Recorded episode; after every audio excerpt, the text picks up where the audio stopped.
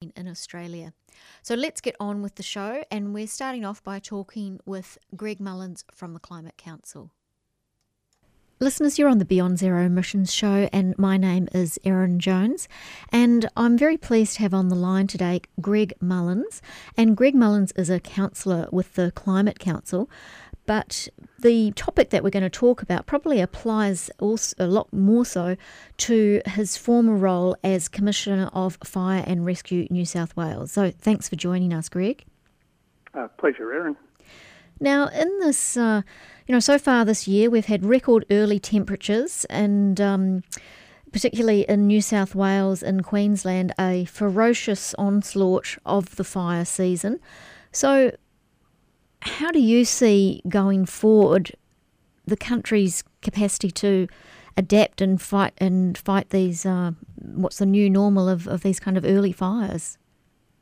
Well, look, first of all, I suppose it needs to be said that um, together with every other chief of every other fire service in Australia who um, joined with me to sign a statement, former chiefs, sorry, who signed a statement earlier this year calling on the government to take stronger action on emissions and climate change. Um, we're not at all surprised by any of this. Um, we, our bushfire seasons in New South Wales, um, 100 years of observations led to the legislation that said it starts on October 1st. Rarely do you get anything before that. Just about every year now, we have major bushfires starting in the first week of August, as we did this year, last year, 2013.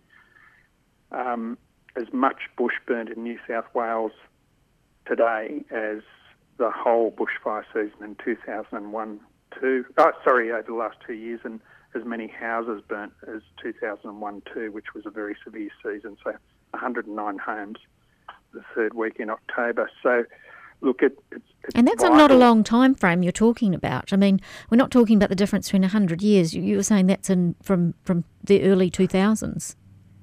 Well, look, why are you having people like me? Um, you know, I could be happily retired, and I, I don't like the media limelight, particularly when it's a controversial issue.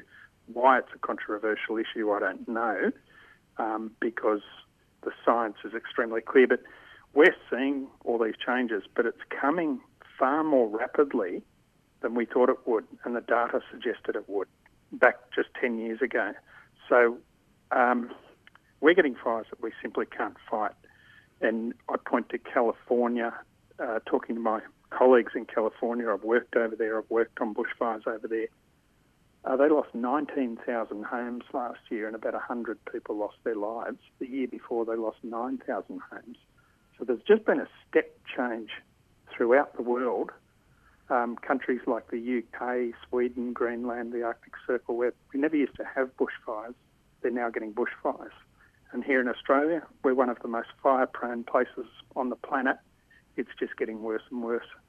Mm, and those sort of numbers, I mean, that loss of, well, of life, of course, but you, you know, the numbers of property that you're talking about there in California, I mean, that's the size of a kind of a regional town, 19,000 homes. That's an enormous number. Well, an, an actual township, a large township, um, I think population about uh, 20,000. The town of Paradise in California was wiped off the map. Um, Kmart shopping centres, petrol stations, motels, homes, um, light industry, all gone um, on in one day.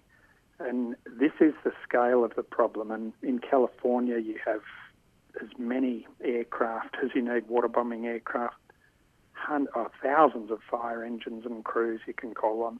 But even there, they can't keep up with the pace of climate change, what it's doing to the planet, planet what it's doing to the bush, and the sort of uh, disasters that are unfolding.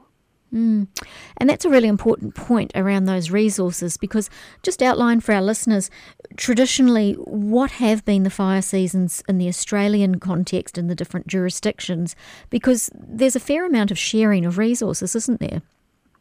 Well, look, that's right. No, I started fighting fires in 1971 with my father, who was a volunteer firefighter for more than 60 years, and I'm back as a volunteer firefighter now. But the fire seasons used to come progressively from the north to the south. So Queensland, southeast Queensland, would get a fairly mild bushfire season each year. Um, it wasn't known as a state that had a bushfire problem per se, but the Premier has now said, well, we're well and truly a bushfire state because year after year we're getting fires like they get in New South Wales and Victoria and we're losing homes. Um, it would go into northern New South Wales, hit Sydney around November through to January, and then head south, and then Victoria, South Australia, and Tasmania would get their seasons. What that enabled was a sharing of resources regionally. Um, so, forestry, national parks, rural fire, fire brigade could send resources from the north coast down towards Sydney. Um, Victoria, and there's Victorian firefighters in New South Wales at the moment, South Australian firefighters, but we could share. Um, what's happening? We're getting simultaneous fire seasons. Everybody's getting large fires at the same time, so it's restricting our ability to share. And internationally, we get all of our large firefighting aircraft, bar one, that's based in New South Wales, um, on lease from the northern northern hemisphere, um, US and Canada, and their fire seasons are getting longer. So they're in California, they're talking about a year-round fire season now. So access to that equipment's likely to become more and more restricted. Mm. It's hugely problematic. So are there the resources then? Because this sharing arrangement, you know, historically, you know, sounded like it made sense, but going forward, th- this is not going to work. Look, um, it's a difficult question to. It's not a difficult question to answer. Actually, the answer is well, you're dead right. Anybody who looks at the problem can see we're going to increasingly have um, fire situations across multiple states everyone will bring their own resources home, won't be able to assist each other, and there'll be no international assistance available either. Uh, that's emerging. Um, do you just throw more equipment, more aircraft? That will assist a bit, but the basic problem um, we we're going to have to harden our infrastructure. So homes, bushfire standards for homes are going to have to increase. Um, homes built to the Australian Standard 3959 building in bushfire prone areas um, burnt down in Victoria in 2009 because the conditions were just so extreme. So we'll see cost of homes become more, community infrastructure cost will increase. We'll have to look at shelters for people that are hardened so that they can survive major firestorms. Um, so there's a whole range of impacts. And what I and other former fire chiefs have been trying to get through to our Prime Minister and government is you need to take action on the basic problem that creates this. Join with other like-minded countries in the world, um, and there's some major ones that aren't doing anything, of course, but try to drive down emissions so that we, you know, this is just after one degree of warming. Mm. If we go to two or three, I can't personally imagine what the fire situation is going to be like. No, it's quite grim, and, and some of the things that you were describing there about shelters, etc. I mean, this is sounding like the need that happened in wartime. You know, talking about bombing shelters. I mean, we're talking about fire shelters, but but it's that kind of of extreme that we're looking at, isn't it? Well, look, it certainly is. And in, in the introduction, you talked about um, the early fire season this year. So on September the sixth, we had fire danger indexes in southeast or southern Queensland and northern New South Wales that had never been recorded in history in September, and it was the 6th of September, the first week. So we had catastrophic and extreme fire dangers across huge areas, and of course, massive fires just went wherever they wanted to um, because firefighters on the ground were basically powerless. So just they had to protect themselves, protect lives, and protect as much property as they could. Um, a lot of those fires are still burning. There's a couple of hundred thousand hectares of land alight in northern New South Wales still, about um, 30 odd fires uncontained today. So I, I hate to think what's going to happen as the temperature gets warmer and warmer because Bureau of Meteorology's predicted heat wave after heat wave this year because of Indian Ocean conditions, uh, Antarctic southern annular mode, things like that. Firefighters are looking at all of this data and just shaking their heads and saying, well, it's this bad now. Imagine coming up to Christmas. Mm. And what, you know, you've been in the services, you're still, I'm sure, connected to a lot of people in there. I mean, what are they what are they attributing these things to? They're not just thinking this has come out of nothing.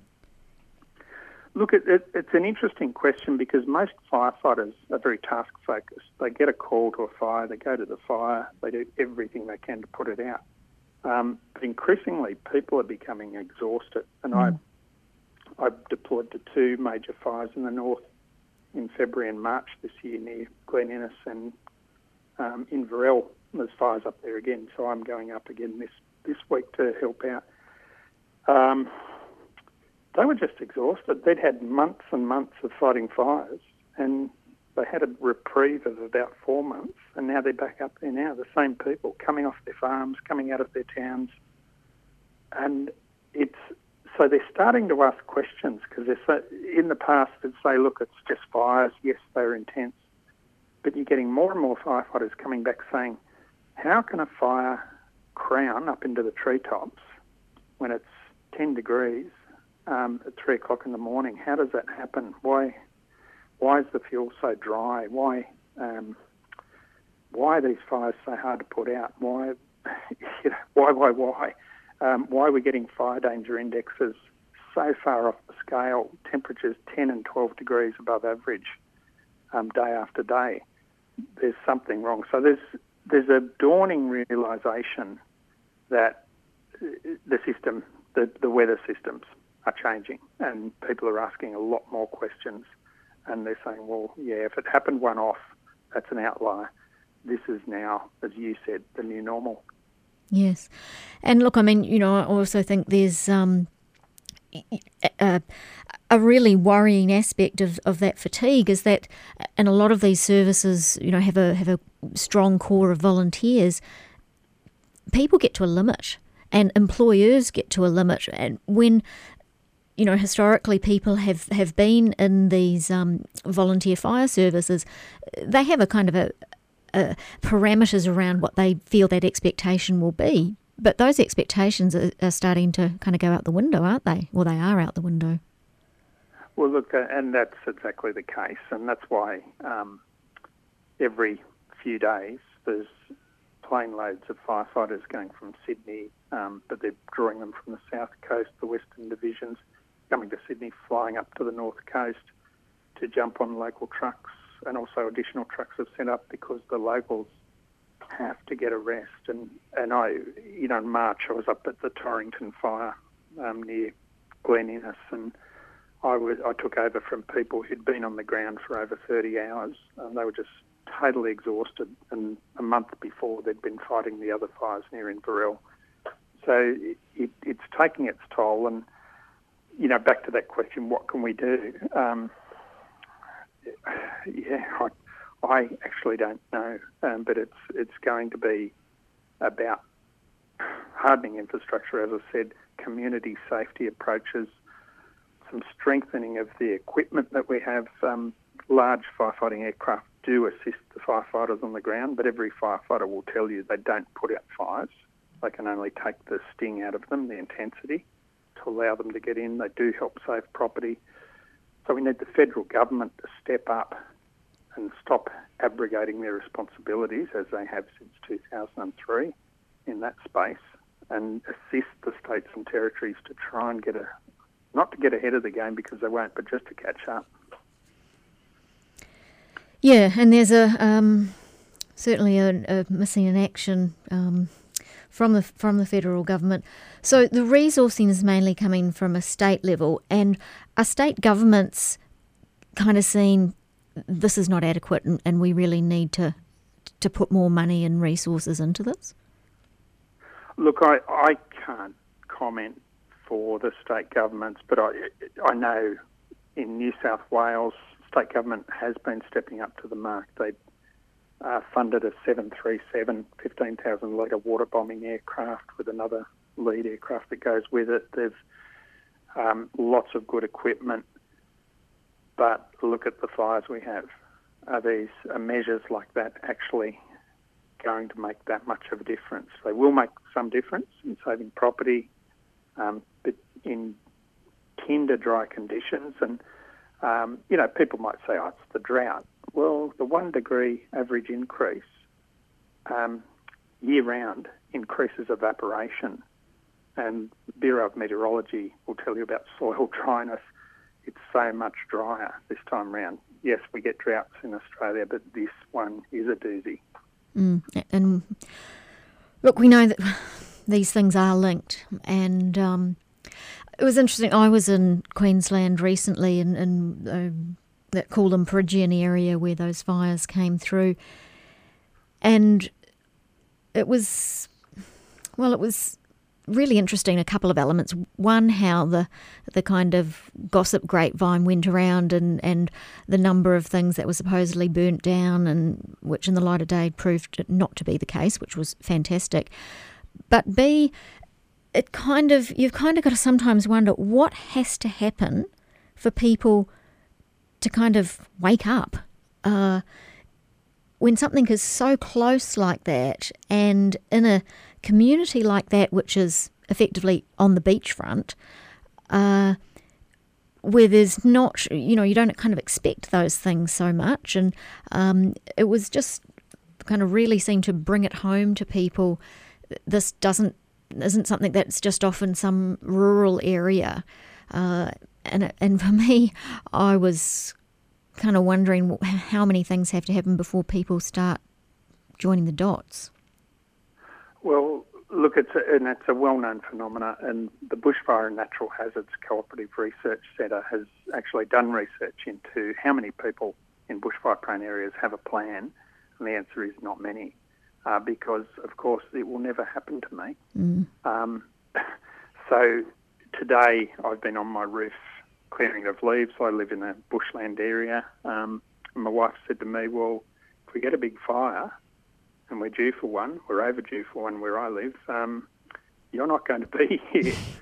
so I've got to, I'm getting get my your jobs done before you leave away. weekend to train them what to do. But um, so I've got to keep it safe. But, but you, people do need to plan, but um, we also we have to plan for the people who don't have a plan, and uh, that's unfortunately going to be the majority. Um, most of eastern Australia, uh, in the past, only had major bushfires maybe once a decade.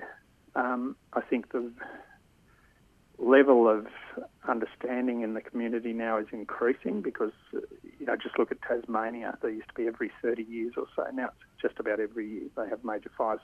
People are waking up and saying this is a problem. And that's how we save lives and homes is community awareness. Uh, you'll find the fire services do a lot more there now with emergency warnings, with um, text messages and voice messages on landlines when there's emergency warnings, etc. Uh, so we've changed the paradigm of how we used to fight fires. Before 2009, Black Saturday, was just, it's all on suppression and operations and we realise that some days we can't do much at all. What we have to do is share what little information we have and give advice to people about what they should do. And that's when we hope they have a plan. Um, they get this information, go, right, where's our plan? It's an emergency warning, we'll stay in place or we'll go to the local oval or whatever. And look, people really need to wake up. This year could be I'm hoping it rains like it did last year in New South Wales around October, November, when the atmosphere gets quite unstable. But um, all the indications are that that probably won't happen. And if it doesn't, um, I'm, I'm quite frightened actually. Mm. Listeners, we're talking to Greg Mullins, who is a climate counsellor and is also the former Commissioner of Fire and Rescue New South Wales. Now, Greg, um, You've uh, part of a group, Emergency Leaders for Climate Action. Can you tell us a bit about that group? Who are the members and the objectives, and what sort of traction you're getting? Yes, well, look, um, in March last year, we had a federal election coming up. Climate change was a major differentiation between the political parties. I had a couple of conversations with former colleagues and said, uh, look, I'm thinking maybe we should highlight this bushfire problem, but if we do, it's going to be be seen as being overtly um, political. And as a public servant, uh, when we're employed by our various governments, you you must be apolitical. You don't make party political statements, or um, you know, it must be on the about government policy. And if you don't like that, you resign. You you go. Um, we're unrestrained by that. And look, a few of them said, yeah, this is a great idea. We should put out a statement and we should try to meet the Prime Minister. And I rang around and um, 23 colleagues, and I know that there were quite a no- number of different political views amongst that group, but every single one of them said we have to do something. This is getting out of control, and there's so much denialism out there. Um, how can intelligent people either not understand the science or tell lies and say that it's not happening. We must do something. So we, we formed this emergency leaders for climate action. Former chiefs and deputy chiefs of every um, urban and rural fire service in Australia, every state and territory, um, national parks and forestry firefighting units, and some SES, former SES commissioners and um, we called on, we put out a statement. We asked, I wrote to the Prime Minister three times now. Um, we've corresponded with Minister Taylor. We've just been fobbed off. They're not interested because um, we're talking about something that this government uh, feel they've done enough on because they're going to meet their Paris commitments in a canter, apparently, even though our emissions are going up every year. So um, they don't want to talk to us. Mm. And, and the frustrating thing is, I mean, you mentioned a number of things there around the loss of property, um, the the increase in building standards and design to even have people live in areas that maybe they sh- possibly shouldn't be living in. So this is the frustrating thing is there is a cost to all these things. And every time there is a major, whether it be a flood event, a fire event, there's huge cost to that. And that gets passed on, whether it's through increased um, insurance premiums to consumers, whether it's in the rates to rebuild roads, bridges, sewage treatment plants, everything else. These things all have a cost. Inaction has a cost. But we don't, you know, that's not captured in the same way that it should be. Um, and as, as things keep going forward, insurance costs will keep going up costs to, to local government will keep going up as we need to put this infrastructure back into place. Well, well, exactly. And look, you mentioned insurance there, and that's a key resilience measure in communities, the ability to rebuild, and the insurance industry plays a key role in that. And um, you know, there are often are a lot of people in fire-prone areas that are underinsured or uninsured, and community usually steps up. But look, if the insurance industry at some stage steps away from certain areas and says, look, it's too fire prone, we're not going to insure anybody there. And we've um, seen that example in flood in flood areas where that's right. You know, we've seen going to say in some floodplains yeah. they just say, well, look, if you choose to live there, don't ask us to help because um, you're too much of a risk. If that happens with bushfire, um, that you'll have you know, imagine if you had a California and you just mm. and you couldn't rebuild. You know, the, you, um, it's it's just a very scary scenario. So, uh, yes, it does require government coordination, government action, but they they do like to hide behind the constitution that says emergency management is a state and territory responsibility. Mm. Yeah, well, as you said, let's let's hope for some rain because um, this issue's not going to go away, and it's very serious. I mean, you know, we had the reality in some of those southern Queensland towns where they're almost out of drinking water. So the prospect, and I'm thinking of places like Stanthorpe where there were fires coming in, and effectively there's no water. There's no water to fight these fires. Now, obviously, I'm no fire expert, but I'm presuming that water is a fairly big component in fighting fires.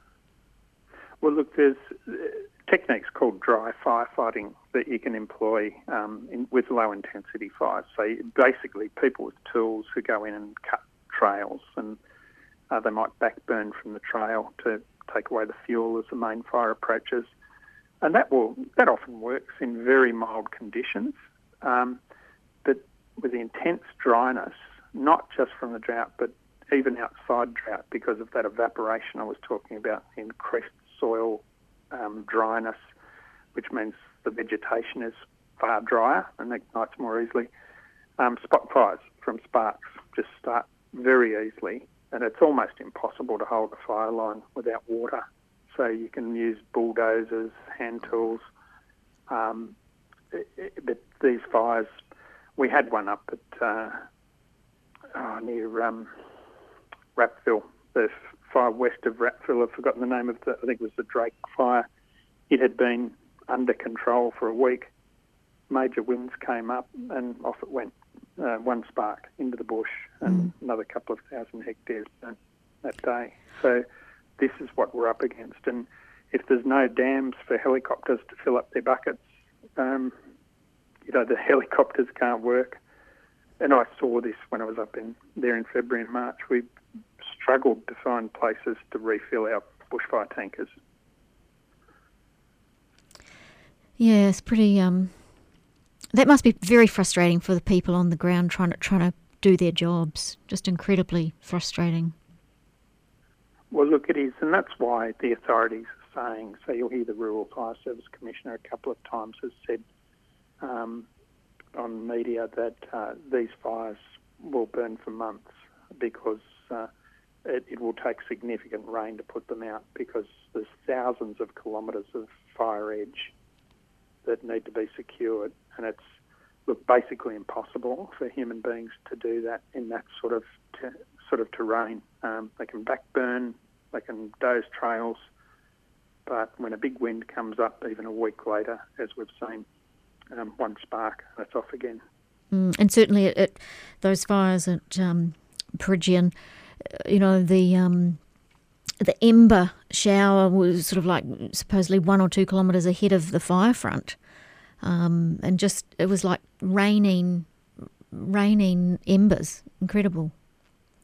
Yeah, yeah. Look, um, that that's happened over the years with various fires, but Queensland, mm. Sunshine Coast, near the coast, really, um, no, not not fires like that. That so so things have changed. Um, it's a sustained change. It's since the 1970s. It's got worse and worse. Over the last 10 years, it's escalated even more. And um, look, the people, the people who know the science and know the fires going back half a century, like me, we can see what's happening. You correlate that with the science, and it's one of those aha moments where you shake your head and go, oh dear. Mm. Well, let's hope that more people have those aha moments, and in this country, that needs to translate to uh, political pressure and political change because, um, unfortunately, it's still a partisan issue here. Um, it's not in many places. Um, and we're not we're really just dealing you know the fire is just one symptom um, there's many others but until we get that fundamental change we're we're unfortunately sort of tinkering at the edges and as you say these fires that we have to wait for rain to burn out. I mean, it, it's kind of exacerbating the um, vicious cycle because then we've got more land cleared and more deforestation effectively by, by these fires that are just, you know, firefighters can't get in and, and have to let um, burn out. Well, look, I, and, and I suppose one thing we didn't discuss that it, when you said that, it reminded me of places like um, World Heritage areas in Tasmania, the Highland Nature Reserve near Dungog, um, Eungella, west of Mackay. We have rainforests burning now, and the carbon record and the tree rings say they've never experienced fires of this uh, this extreme as um, as have occurred since 2006 in Tasmania. So trees like Huon pines live for 3,000 years, wiped out in some areas. They won't grow back because they're not adapted to fire. And some um, rainforest species up near Dorrigo. I think I might have said Dungog before, but Dorrigo, um, and up near Eungella, they're likely to die and not regenerate because they've never experienced extreme fire. So you, you're dead right. It's it's changing ecosystems, changing the environment, and um, just more and more effects. Mm. Well, I really appreciate you coming on, Greg, and talking about this really hugely important issue. Um, it's a good. Uh, good point to finish on to remind people to, uh, you know, make sure that they have a fire plan, take those precautionary measures such as, you know, clearing around their property and the gutters, etc. Uh, what are some good resources for listeners out there to to access of um, their local fire services that might help them make those plans? Well, look, um, wherever you live, uh, the, the rural fire service in your area, so Victoria, the CFA, CFS in South Australia, Department of and Emergencies, Emergency Services in West Australia, Rural Fire Service in New South Wales, um, ACT and um, Queensland and uh, Bushfires Northern Territory, Rural Fire and Rescue in Northern Territory. Go to their websites. There's ex- oh, Tasmania Fire Service, of course. There's excellent materials there, checklists, plans. So download it, and if you're even within half a kilometre of bush, um, you, you, need to be thinking about what might happen this year. So, um, and I, after this, I'll be back up my ladder doing my gutters. Well, look, we appreciate you taking the time to talk with us, and um, yes, sounds like you need to get back out there and get busy before you head off to um, help in other areas. So we really appreciate the effort um, that you've that you're doing, and um, these you, you know you've got a wealth of experience, and it'd be good if the powers that be actually listen to that. Hopefully they will. Hopefully yeah. the tide of public opinion, um, and and I hope it doesn't take a disaster, mm. and whereby people say we told you so. I'd hate for that to happen. I hope they wake up first. Yeah, don't we all? Okay, appreciate your time today, Greg. Thank you so much. Thanks, Erin. Nice to talk to you. Bye bye. Cyclones is pretty grim. Shock coral bleach. Human-induced climate change. Do you ever feel like just switching off? Well, don't.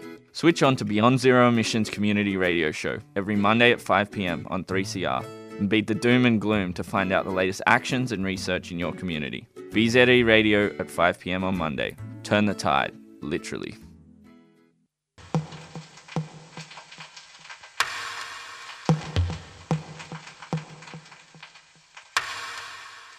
You're listening to 3CR Community Radio.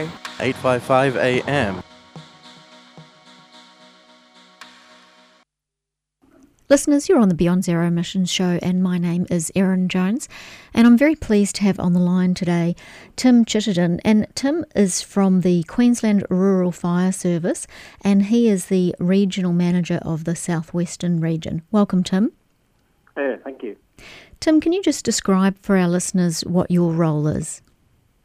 Uh, yeah, so my role is to, to oversee a small number of staff uh, that look after the volunteer rural fire brigades across southwest Queensland. So we look after about 312 uh, rural fire brigades and uh, just over 6,000 volunteers. Right. And this year we had a record early start to the fire season, um, particularly in, in, Queensland and uh, northern New South Wales. Um, could you give us a bit of an update on what the fire situation is today? Are there still any active fires burning? Yeah, so we've got a number of uh, fires currently burning within the southwest region. Uh, one uh, just south of uh, Warwick uh, towards the New South Wales border in an area known as Balvene. Uh, and we've also got a fire to the east of Warwick, which we've been calling the Swanfels fire, that's been burning for about three to four weeks now in inaccessible country. Um, and we've got crews monitoring both those fires, working with uh, our partners in uh, Parks and Wildlife uh, and also the landowners. Now, for our southern listeners, because we're broadcasting out of Melbourne, although we do podcast nationally, just describe to us, um, you know, the extent and, and um, what those fires were in Queensland that uh, started so early this year. Yeah, so we've seen some um, some fairly extreme fire weather uh, early in the season. So in the first week of September, uh, we saw catastrophic, or as uh, Victorian listeners would know, code red conditions uh, across large sections of southern Queensland. Um, those sort of conditions normally uh, in Queensland we may only experience for one day or even half a day once in the fire season, late much later in the year. But we saw a number of days back to back of those conditions, and we've also seen uh, additional days later in September and through October of, of catastrophic fire weather across southern Queensland, which is, is quite unheard of. So, in, in your previous experience in Queensland, what what was and, and what is today considered kind of the, the, the routine or the regular fire season? Uh, look, our regular fire season would see um, some very high fire dangers into severe fire dangers, and certainly severe fire dangers would be, um, you know, quite a busy day for us, and we'd certainly be really monitoring the conditions. Uh, we've got to the point where we had a, a, severe fire weather warning on the weekend on Saturday, and, and, in our briefings on Friday, we discussed it being a routine day and that crews would be available to respond as always. Uh, and we dealt with those incidents uh, as if we were in sort of low, moderate, or high fire danger conditions. So it really, in a very short period of time, has become the new normal for us. Yeah. And so, you know, those fires were, were really just in that first week of spring. So, what historically has been the, the calendar period that, that's been considered the fire season in Queensland? Uh, we begin to see fires um, sort of in the north of Queensland in July and August, and into the southern part of Queensland that towards the end of August, early September. But really, the severe weather we don't get until October or November um, traditionally. But yeah, we've seen that in August and into early September this year, and it's continued right through. And um, it looks that at this point it's continuing through New South Wales. And uh, over the weekend, again this morning, we've sent additional crews into New South Wales to support their operations. And uh, it just seems to be a continual, ongoing uh, run that we're in at the moment. Mm.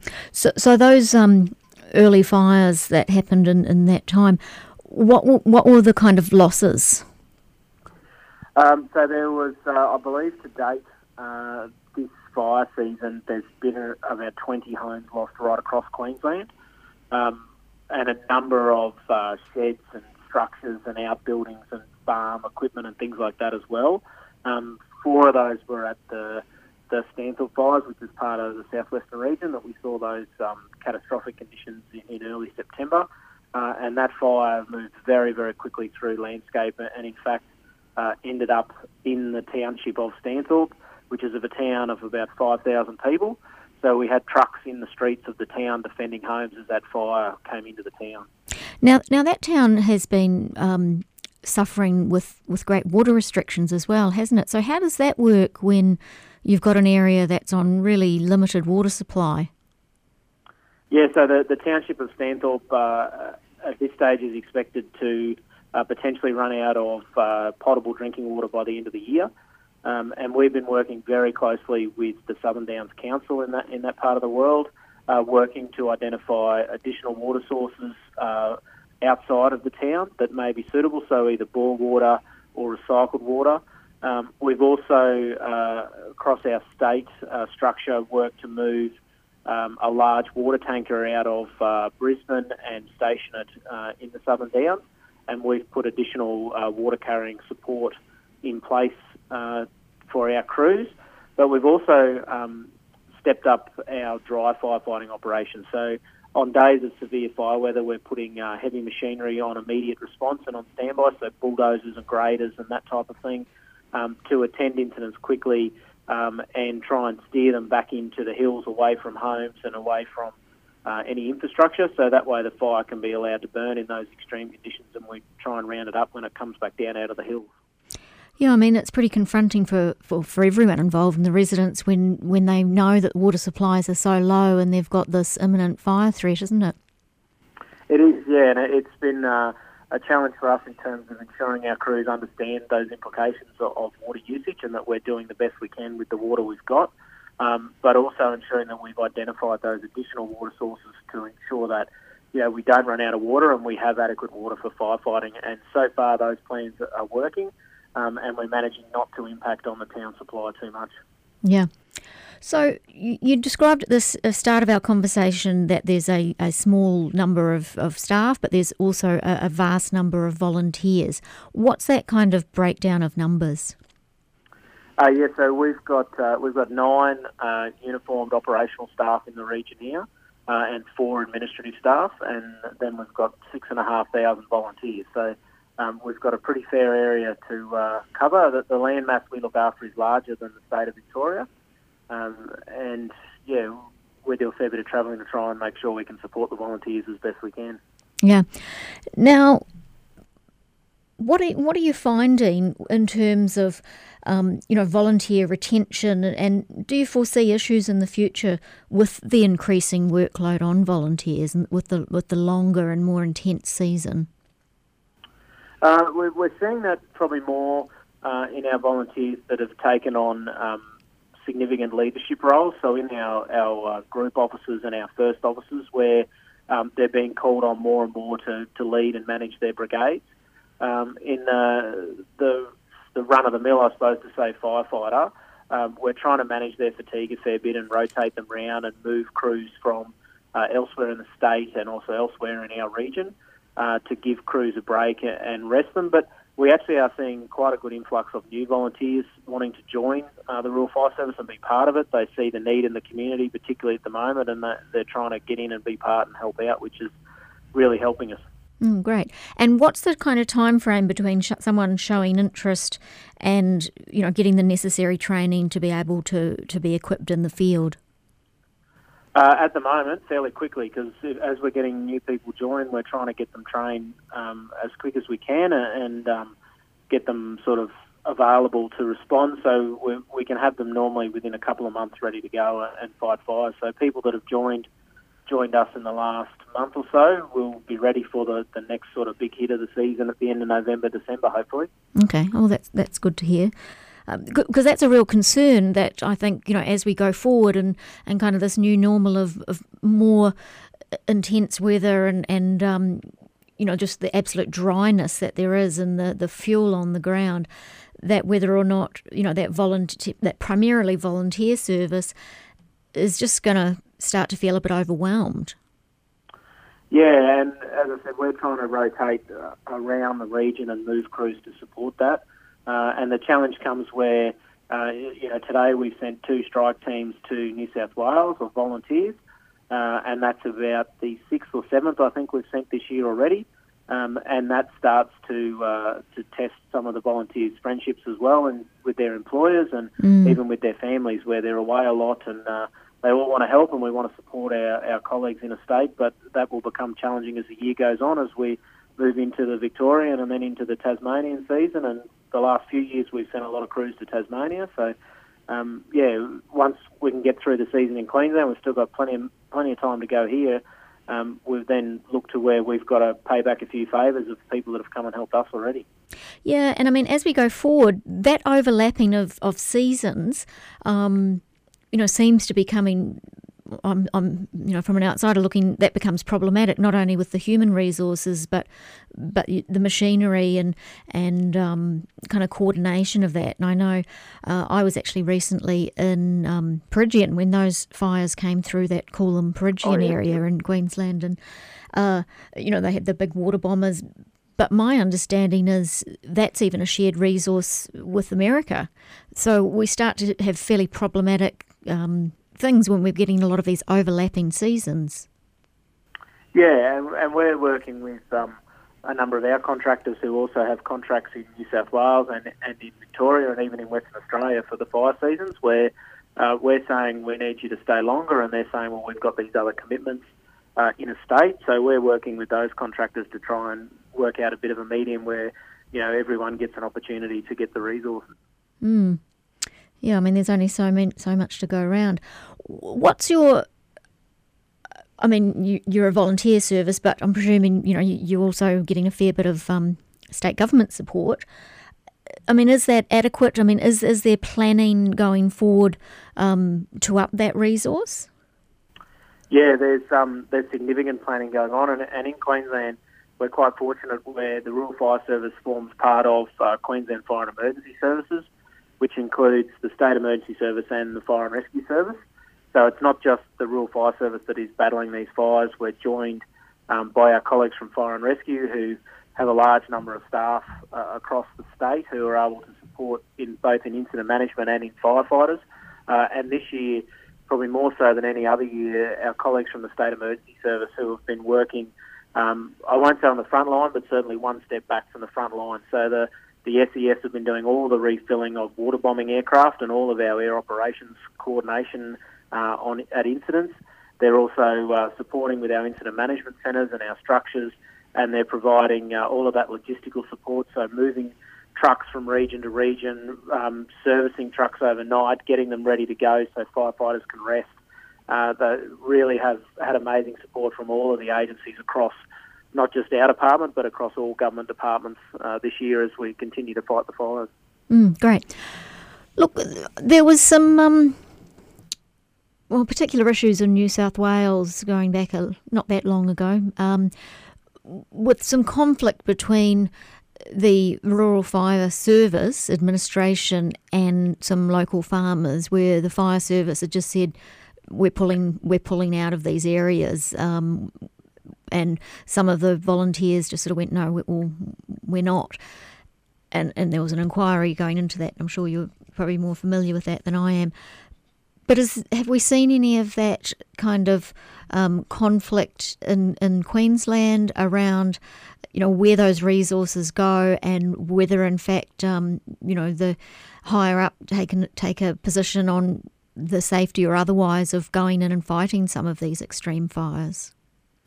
Uh, we work uh, we work very closely with the landowners, uh, and it, right from day one of our basic training, it's drilled into our crews that um, you know, he who owns the fuel owns the fire, so the landowner is really ultimately in charge of the fire. We're there to support them and work with them. Uh, in saying that, though, we will take no hesitations in putting the safety of our firefighters first. So if we feel that the conditions are too dangerous to have crews in a location, we will not have crews there. And if, if those landowners choose that they want to continue to fight the fire, that is their choice. But certainly we take safety very seriously. Uh, and it's something we're quite proud of in the fact that we went through some very serious fire weather and catastrophic fire conditions with only very minor injuries to firefighters. So uh, we'll take that very seriously when we have to make those decisions. And unfortunately, sometimes uh, they might be seen not as favourable decisions, but they're in the interest of everyone's safety at the time. Yeah. Okay, well, look, I really appreciate you coming on, Tim, and telling us about that. So, you said there's still some fires burning. What are the level of, of, of those that are currently still burning? Uh, all those fires are only at notification level, so at our lowest level of warning. Um, but we are asking anyone in those areas just to remain vigilant uh, to the conditions as you know they may change. But predominantly, fires currently burning are burning in inaccessible country, and we're just working on containment strategies to to halt them. Right, and you know we know that a lot of Queenslanders in drought, and I suppose you know those conditions certainly exacerbate this fire season. So, what's the season looking forward? Um, what are you expecting? Uh, with with our discussions with the Bureau of Meteorology, we're really looking at the conditions we've got currently to continue uh, into the end of the year. Um, they're forecasting less than average rainfall, higher than normal maximum temperatures. So certainly, uh, until significant rainfall is received, um, we will continue to uh, fight fires and see the, the very high and severe fire dangers across the whole of the southwest. Mm. Yes, not looking very good going forward, and this seems to you know be ever increasing the new normal. So yeah, unfortunately, yeah, I think it is the new normal. Yeah. Yeah, and look, what are you people on the ground? Um, you know, are they kind of attributing this? What what's the the talk in, on the um, you know, amongst the volunteers? Um, a lot of our volunteers, of course, are, are primary producers themselves. Um, they own property and you know farms in their local communities, and they're most of them who have been in the districts a long, long time, and multiple generations are saying it's some of the worst conditions that they can certainly remember. Um, and even you know history and, and records they've got on their property say that it's probably some of the worst conditions they've seen in a long time. So it's yeah, being compared to the droughts of the early 90s um, across Queensland, and yeah, they, they took a long time to break, unfortunately. Yeah. All right. Well, appreciate your time today, Tim. Thanks for giving us an update and uh, keep up the good work for yourself and, and all your volunteers. No worries. Thanks, Erin. Thank you. Bye bye.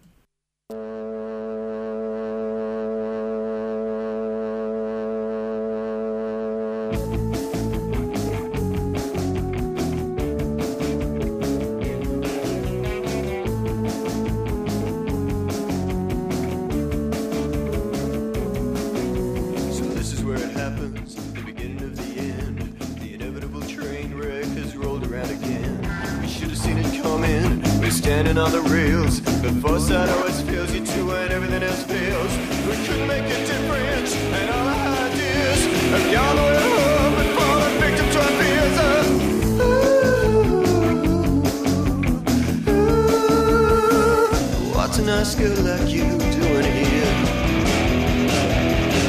At the beginning of the end.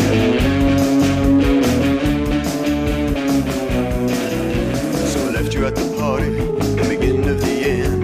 You see that I'm not quite the solid rock that I pretend. And I cannot be a barricade, the savior of your soul. Cause I'm not built to withstand these extremes of hot and cold. So I keep on playing for you, you're plotting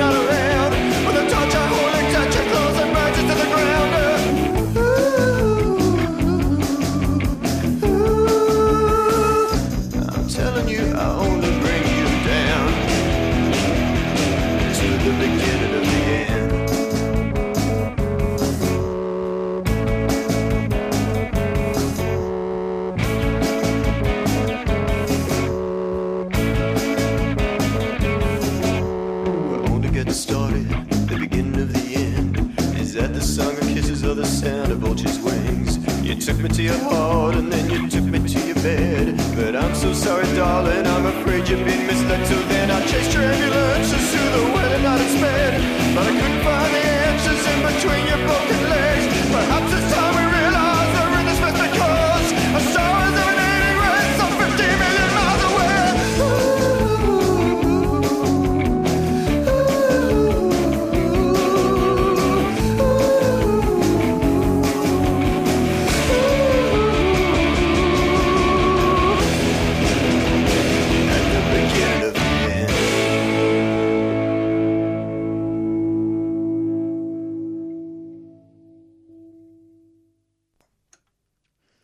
So that was Gentle Ben and a Sensitive Side with the beginning of the end, which, um, given our previous couple of discussions, um, hopefully is not uh, telling of the future. But it is a personal favourite of mine, that song. So it was, and anyone who's a regular listener might have heard that one before. So I hope you enjoyed that bit of music. Now let's get on to the last interview that we've got today, and um, about a uh, a solution that's um, a great thing and happening in Australia. So let's get on to hearing that. Listeners, you're on the Beyond Zero Emissions show, and my name is Erin Jones, and I'm very pleased to have on the line Greg McGarvey. We've spoken to Greg a couple of times about an exciting development that uh, he is heading up, which is the manufacture production of electric vehicles here in Australia, which is uh, wonderful um, to have that uh, happening onshore. So, welcome, Greg, and um, pleased to have you back on the show. Thanks, Erin. Very I'm happy to be here. It's always good talking to you. That's good. Um, now you're based in Adelaide these days, and, and are having um, taking quite you know strong steps forward and um, getting the uh, vehicles happening and um, starting to get pre-sales and everything. So I understand you've just recently signed some memorandum of understanding with both Flinders University and the University of Queensland. Can you tell our listeners about what those memorandum of understanding are trying to achieve? Yeah, yeah, thanks, Erin. Actually, they're very important to us because it means that we've got um, new research happening all the time based on what's already taken place. And what the real advantage to us is that a lot of the research that's already been done, so basically the uh, footstool for it all, has come out of Germany and Taiwan. And we're benefiting from that previous research, and we just add to it and build on it, and we Australianise it. And um, Flinders University, magic group to work with. They've got, um, you know, they're passionate and they're focused, and they're really pleased actually to be part of the rebirth of a different auto industry.